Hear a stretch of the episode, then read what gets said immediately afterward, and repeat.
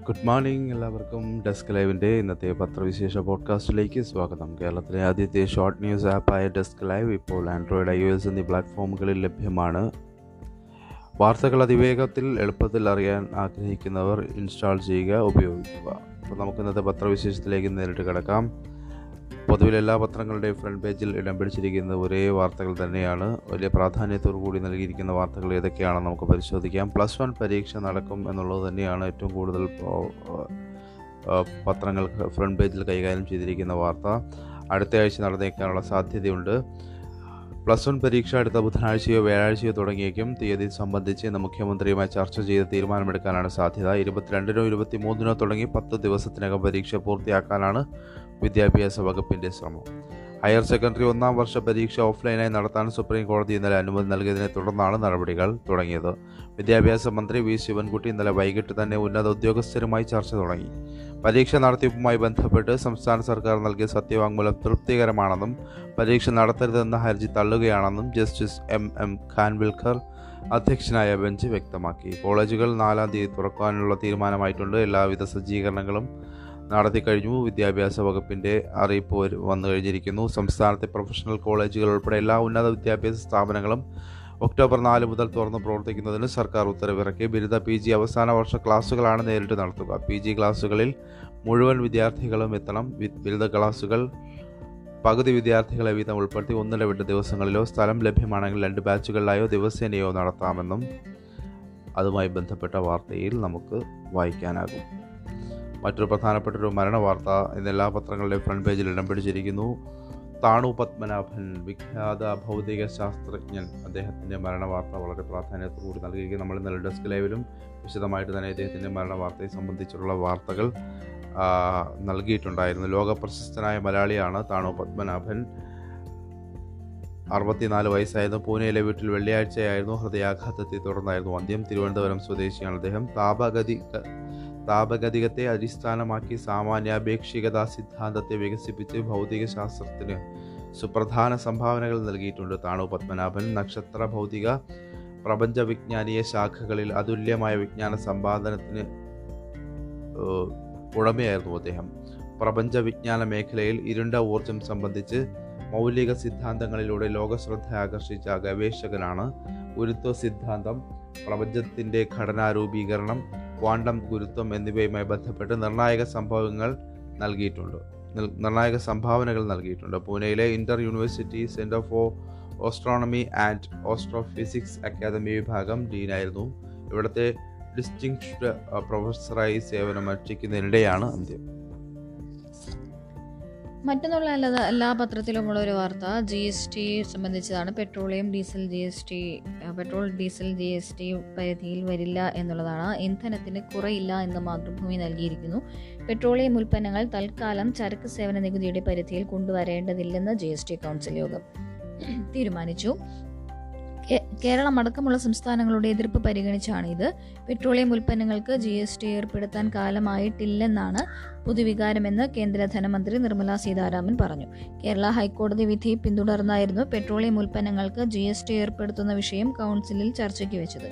കേരളം അടക്കമുള്ള പ്രതിപക്ഷ സംസ്ഥാനങ്ങൾക്ക് പുറമെ കർണാടക പോലുള്ള ബി ജെ പി ഭരിക്കുന്ന സംസ്ഥാനങ്ങളും ശുപാർശയെ എതിർത്തു. കൗൺസിൽ തീരുമാനം കേരള ഹൈക്കോടതിയെ അറിയിക്കുമെന്ന് ധനമന്ത്രി പറഞ്ഞു.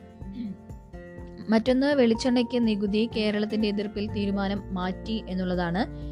വെളിച്ചെണ്ണയ്ക്ക് നികുതി കൂട്ടുന്നതിനെതിരെ ജി എസ് ടി കൗൺസിലിൽ കേരളത്തിന്റെ എതിർപ്പ് ഫലം കണ്ടു. വിശദമായി പഠനം നടത്തിയ ശേഷം മാത്രം വെളിച്ചെണ്ണയുടെ നികുതി ചർച്ചയ്ക്കെടുക്കാൻ കൗൺസിൽ തീരുമാനിച്ചു. സൗന്ദര്യവർദ്ധക വസ്തുക്കൾക്ക് ഉപയോഗിക്കുന്ന വെളിച്ചെണ്ണയ്ക്ക് പതിനെട്ട് ശതമാനവും പാചക ആവശ്യങ്ങൾക്കുള്ളതിന് അഞ്ച് ശതമാനവും നികുതി ഈടാക്കാനായിരുന്നു. ഫിറ്റ്മിൻ കമ്മിറ്റിയുടെ ശുപാർശ. ഒരു ലിറ്ററിൽ കൂടുതലുള്ള പാക്കറ്റുകളിൽ വരുന്ന വെളിച്ചെണ്ണ സാധാരണയായി പാചകത്തിന് ഉപയോഗിക്കുന്നതിനാൽ അതിന് അഞ്ച് ശതമാനവും ഒരു ലിറ്ററിൽ താഴെയുള്ള പാക്കറ്റുകളിൽ വിൽക്കുന്നവയ്ക്ക് പതിനെട്ട് ശതമാനവും നികുതി വേണമെന്നും സമിതി നിർദ്ദേശിച്ചു. എന്നാൽ ഈ വേർതിരിവ് വെളിച്ചെണ്ണയുടെ കാര്യത്തിൽ പ്രായോഗികമല്ലെന്ന് കേരള ധനമന്ത്രി കെ. എൻ. ബാലഗോപാൽ യോഗത്തിൽ എതിർപ്പറിയിച്ചു. പ്രൊഫഷണൽ വിദ്യാർത്ഥിനികളെ തീവ്രവാദ ചിന്തയിലേക്ക് ആകർഷിക്കുന്നുവെന്ന് സി പി എമ്മിന്റെ റിപ്പോർട്ട് പുറത്തു വന്നിരിക്കുന്നു. പ്രൊഫഷണൽ ക്യാമ്പസുകൾ കേന്ദ്രീകരിച്ച് വിദ്യാസമ്പന്നരായ യുവതികളെ ന്യൂനപക്ഷ വർഗീയതയിലേക്കും തീവ്രവാദ സ്വഭാവങ്ങളിലേക്കും ചിന്തിപ്പിക്കുന്നതിനുമുള്ള ബോധപൂർവമായ ശ്രമങ്ങൾ നടന്നു വരികയാണെന്ന് സി പി എം കീഴ്ഘടകങ്ങളിൽ ആരംഭിച്ച സി പി എം സമ്മേളനങ്ങളിൽ നേതാക്കൾക്ക് പ്രസംഗിക്കാൻ നൽകിയ കുറിപ്പിലാണ് ഈ പരാമർശം. എന്നാൽ വർഗീയതയ്ക്കെതിരായ പ്രചാരണങ്ങൾ മതവിശ്വാസത്തിനെതിരായി മാറാതിരിക്കാൻ പ്രത്യേകം ശ്രദ്ധിക്കണം. ലോകത്തെ ജനാധിപത്യ വിശ്വാസികളും മുസ്ലിം സമൂഹത്തിലെ ബഹുഭൂരിപക്ഷവും തള്ളിക്കളയുന്ന താലിബാൻ പോലുള്ള സംഘടനകളെ പോലും പിന്തുണയ്ക്കുന്ന ചർച്ചകൾ കേരളത്തിൽ രൂപീകരിക്ക രൂപപ്പെടുന്നത് അതിഗൗരവമാണെന്നും ന്യൂനപക്ഷ വർഗീയത എന്ന ഉപഖണ്ഡികയിൽ പറയുന്നു. മുസ്ലിം സംഘടനകളിലെല്ലാം നുഴഞ്ഞു കയറി പ്രശ്നങ്ങൾ സൃഷ്ടിക്കാൻ മുസ്ലിം വർഗീയ തീവ്രവാദ രാഷ്ട്രീയം ശ്രമിച്ചുകൊണ്ടിരിക്കുകയാണ്. ഇസ്ലാമിക രാഷ്ട്ര സ്ഥാപനത്തിനായി പ്രവർത്തിക്കുന്ന ജമാഅത്ത് ഇസ്ലാമി അതിന്റെ ആശയപരമായ വേരുകൾ മുസ്ലിം സമൂഹത്തിലും പൊതുസമൂഹത്തിലും വ്യാപിപ്പിക്കുന്നതിനുള്ള പ്രവർത്തനങ്ങൾ ഈ സാഹചര്യങ്ങൾ ഉപയോഗിച്ചു വരുന്നു. ക്രൈസ്തവരിലെ ചെറു വിഭാഗത്തിന്റെ വർഗീയത ഗൗരവതരം. അടുത്ത കാലത്തായി ക്രൈസ്തവരിൽ ചെറിയൊരു വിഭാഗത്തിൽ കണ്ടുവരുന്ന വർഗീയ സ്വാധീനത്തെ ഗൗരവമായി കാണണമെന്നും സി പി എം ക്രൈസ്തവ ജനവിഭാഗങ്ങൾ വർഗീയമായ ആശയങ്ങൾക്ക് കീഴ്പ്പെടുന്ന രീതി സാധാരണ കണ്ടുവരാറില്ല. മുസ്ലിം ജനവിഭാഗത്തിനെതിരെ ക്രിസ്ത്യൻ ജനവിഭാഗത്തെ തിരിച്ചുവിടാനുള്ള ബോധപൂർവമായ ശ്രമങ്ങളാണ് നടക്കുന്നത്. തിരിച്ചറിഞ്ഞ് ഇടപെടണം. ഇത്തരം ചിന്താഗതികൾ ആത്യന്തികമായി ഭൂരിപക്ഷ വർഗീയതയ്ക്ക് നേട്ടമാകുമെന്നാണ് തിരിച്ചറിയണം.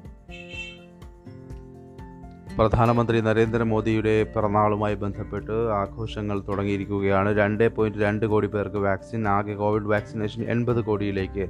പ്രധാനമന്ത്രി നരേന്ദ്രമോദിയുടെ ജന്മദിനത്തിൽ കോവിഡ് വാക്സിനേഷനിൽ ഇന്ത്യ ചരിത്രം കുറിച്ചു. ഇന്നലെ രാത്രി പത്തര വരെയുള്ള കണക്കനുസരിച്ച് രണ്ട് ദശാംശം രണ്ട് എട്ട് കോടി ആളുകളാണ് ഇന്നലെ മാത്രം വാക്സിൻ സ്വീകരിച്ചത്. ഒറ്റ ദിവസം ഇത്രയധികം ആളുകൾക്ക് വാക്സിൻ നൽകുന്നത് രാജ്യത്ത് ആദ്യം രാജ്യത്ത് ആദ്യമാണ് ഒന്ന് ദശാംശം നാല് ഒന്ന് കോടി എന്ന ഓഗസ്റ്റ് മുപ്പത്തി ഒന്നിലെ റെക്കോർഡാണ് തകർന്നത്. ആകെ വിതരണം ചെയ്ത വാക്സിൻ ഡോസുകളുടെ എണ്ണം എൺപത് കോടി എൺപത് കോടിക്ക് അരികിലെത്തി. പിറന്നാൾ ആശംസകളുമായി ഒട്ടുമിക്ക നേതാക്കളും സെലിബ്രിറ്റികളുമൊക്കെ ഇന്നലെ രംഗത്ത് വന്ന് നമ്മൾ കാണാൻ കണ്ടിരുന്നു. അവരുടെ സോഷ്യൽ മീഡിയ അക്കൗണ്ടുകൾ വഴി അദ്ദേഹത്തിന് ജന്മദിനാശംസകൾ നേരുന്ന തിരക്കിലായിരുന്നു എല്ലാ നേതാക്കളും. രാജ്യാന്തര അംഗീകാരം ലഭിക്കാതെ അഫ്ഗാന് സഹായമില്ല എന്ന് ഐ എം എഫ് അറിയിച്ചിട്ടുണ്ട്. താലിബാൻ സർക്കാരിനുള്ള രാജ്യാന്തര അംഗീകാരം സംബന്ധിച്ച് വ്യക്തത വരാതെ അഫ്ഗാനിസ്ഥാനുള്ള സഹായം തുടരില്ലെന്ന് രാജ്യാന്തര നാണ്യനിധി അഥവാ ഐ എം എഫ് അറിയിച്ചു.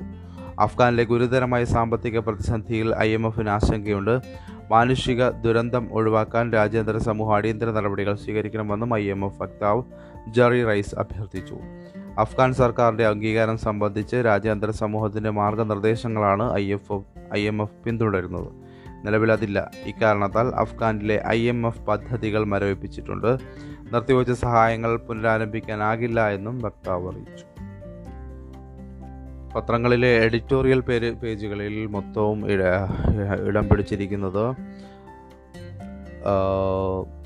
താണു പത്മനാഭൻ എന്ന മഹാപ്രതിഭയുടെ അദ്ദേഹത്തിന്റെ സംഭാവനകളും അദ്ദേഹത്തിന്റെ പഠനങ്ങളും അദ്ദേഹത്തിന്റെ റിസർച്ചുകളും എങ്ങനെയാണ് സമൂഹത്തിനും ഈ ഭൗതിക ശാസ്ത്ര മേഖലയ്ക്കും ഗുണകരമായത് എന്നുള്ള വളരെ വിശദമായ റിപ്പോർട്ടുകൾ എല്ലാ പത്രങ്ങളും ഉൾപ്പെ ഉൾപ്പെടുത്താൻ ഉൾക്കൊള്ളിക്കാൻ ശ്രദ്ധിച്ചിട്ടുണ്ട്. അദ്ദേഹത്തിന് ലഭിച്ച അവാർഡുകൾ നേട്ടങ്ങളെല്ലാം അക്കമിട്ട് നിരത്തിക്കൊണ്ട് തന്നെയാണ് എല്ലാ പത്രങ്ങളുടെയും നിലപാട് പേജുകളും എഡിറ്റോറിയൽ പേജുകളും മാത്രമല്ല ഉൾ പേജുകളിൽ വളരെ വിശദമായ റിപ്പോർട്ടുകൾ നമുക്ക് കാണാൻ കഴിയും.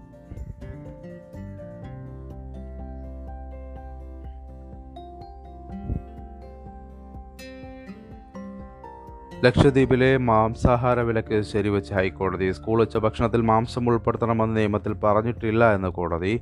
ലക്ഷദ്വീപിലെ സ്കൂൾ വിദ്യാർത്ഥികൾക്കുള്ള ഉച്ചഭക്ഷണത്തിൽ നിന്ന് മാംസാഹാരം ഒഴിവാക്കാനുള്ള തീരുമാനത്തിനെതിരായ ഹർജി ഹൈക്കോടതി തള്ളി.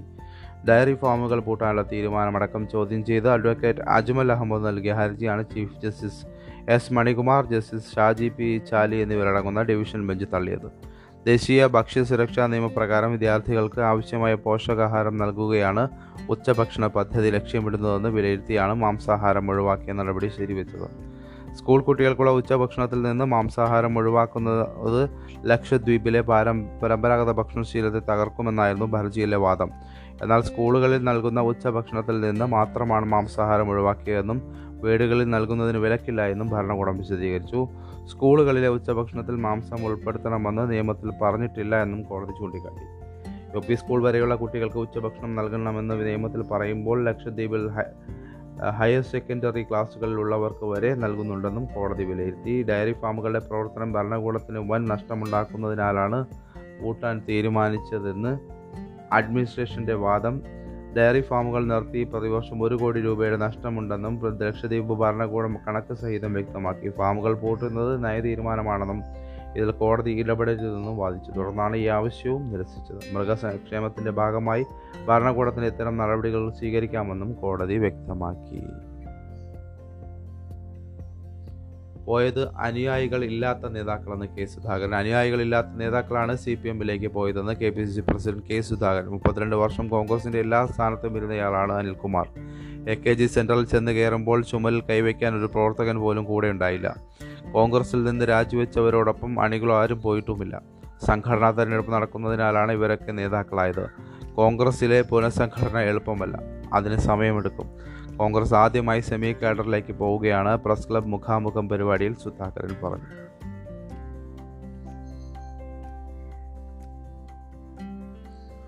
യു പിയിൽ ഒരു കിരാതമായ ദുരഭിമാന കൊലയുടെ വാർത്ത മാധ്യമത്തിന്റെ ഉൾപേജിൽ നമുക്ക് വായിക്കാം. യു പിയിൽ നിന്ന് ഡൽഹിയിലെത്തിയ കമിതാക്കളെ തട്ടിക്കൊണ്ടുപോയി ക്രൂരമായി കൊലപ്പെടുത്തി. മധ്യപ്രദേശ് വെച്ചിൽ വെച്ചിൽ മധ്യപ്രദേശിൽ വെച്ച് കൊല നടത്തിയ ശേഷം മൃതദേഹങ്ങൾ രണ്ട് സംസ്ഥാനങ്ങളിലായി ഉപേക്ഷിച്ച് ബന്ധുക്കൾ പിടിയിലായി. യുവാവിന്റെ മൃതദേഹം മധ്യപ്രദേശിൽ നിന്നും പെൺകുട്ടിയുടെ രാജസ്ഥാനിലെ ധോൽപൂരിൽ നിന്നുമാണ് കണ്ടെത്തിയത്. യു പി ഫിറോസാബാദിലെ ജഹാംഗീർപൂർ ജഹാംഗീർപൂർ സ്വദേശികളാണ് ഇരുവർ. പെൺകുട്ടിക്ക് പ്രായപൂർത്തിയായിട്ടില്ല. അയൽവാസികളായ ഇരുവരുടെയും പ്രണയത്തിന് കുടുംബങ്ങൾ എതിർപ്പ് അറിയിച്ചിരുന്നു. ഇതോടെ ജൂലൈ മുപ്പത്തിയൊന്നിന് നാടുവിട്ടു. ഡൽഹിയിലെത്തിയ ഇരുവരെയും പെൺകുട്ടികളുടെ ബന്ധുക്കൾ കണ്ടെത്തി. ഇരുവരുടെയും ജീപ്പിൽ ഇരുവരെയും ജീപ്പിൽ കയറ്റി മധ്യപ്രദേശിലെ ബിന്ദിയിലെത്തിച്ചു. അവിടെ നിന്ന് ഗോളിയാറിലേക്കുള്ള വഴിയിൽ വെച്ച് യുവാവിനെ ക്രൂരമായി മർദ്ദിച്ചു. യുവാവിന്റെ സ്വകാര്യ ഭാഗങ്ങൾ കത്തികൊണ്ട് മുറിച്ചെടുക്കുകയും അവയവങ്ങൾ വികൃതമാക്കുകയും ചെയ്തിരുന്നു. ദേശീയപാതയിൽ വാഹനത്തിൽ വെച്ചായിരുന്നു കൊലപാതകം. തുടർന്ന് മൃതദേഹം ഉപേക്ഷിച്ചു.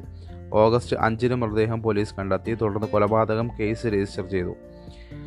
ദിവസങ്ങൾക്ക് ശേഷം ധൗൽപൂർ പ്രദേശത്ത് നിന്ന് പെൺകുട്ടിയുടെ മൃതദേഹം രാജസ്ഥാനിലെ പോലീസ് കണ്ടെത്തി. പ്ലാസ്റ്റിക് കയറുകൊണ്ട് കഴുത്ത് മുറുക്കി ശ്വാസം മുട്ടിച്ച് കൊലപ്പെടുത്തിയ നിലയിലായിരുന്നു. ഇതോടെ രണ്ട് കൊലപാതകങ്ങളും തമ്മിൽ ബന്ധമുണ്ടെന്ന് പോലീസ് കണ്ടെത്തുകയായിരുന്നു.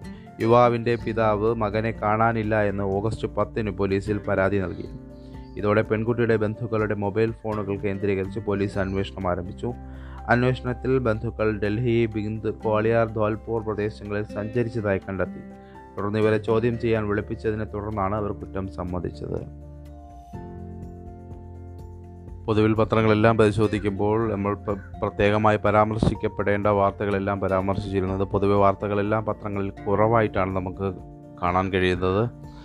അപ്പോൾ പത്രവിശേഷ പോഡ്കാസ്റ്റ് ഇപ്പോൾ നമുക്ക് അവസാനിപ്പിക്കാം. കേരളത്തിലെ ആദ്യത്തെ ഷോർട്ട് ന്യൂസ് ആപ്പായ ഡെസ്ക് ലൈവ് ഇപ്പോൾ ആൻഡ്രോയിഡ് ഐ ഒ എസ് എന്നീ പ്ലാറ്റ്ഫോമുകളിൽ ലഭ്യമാണ്.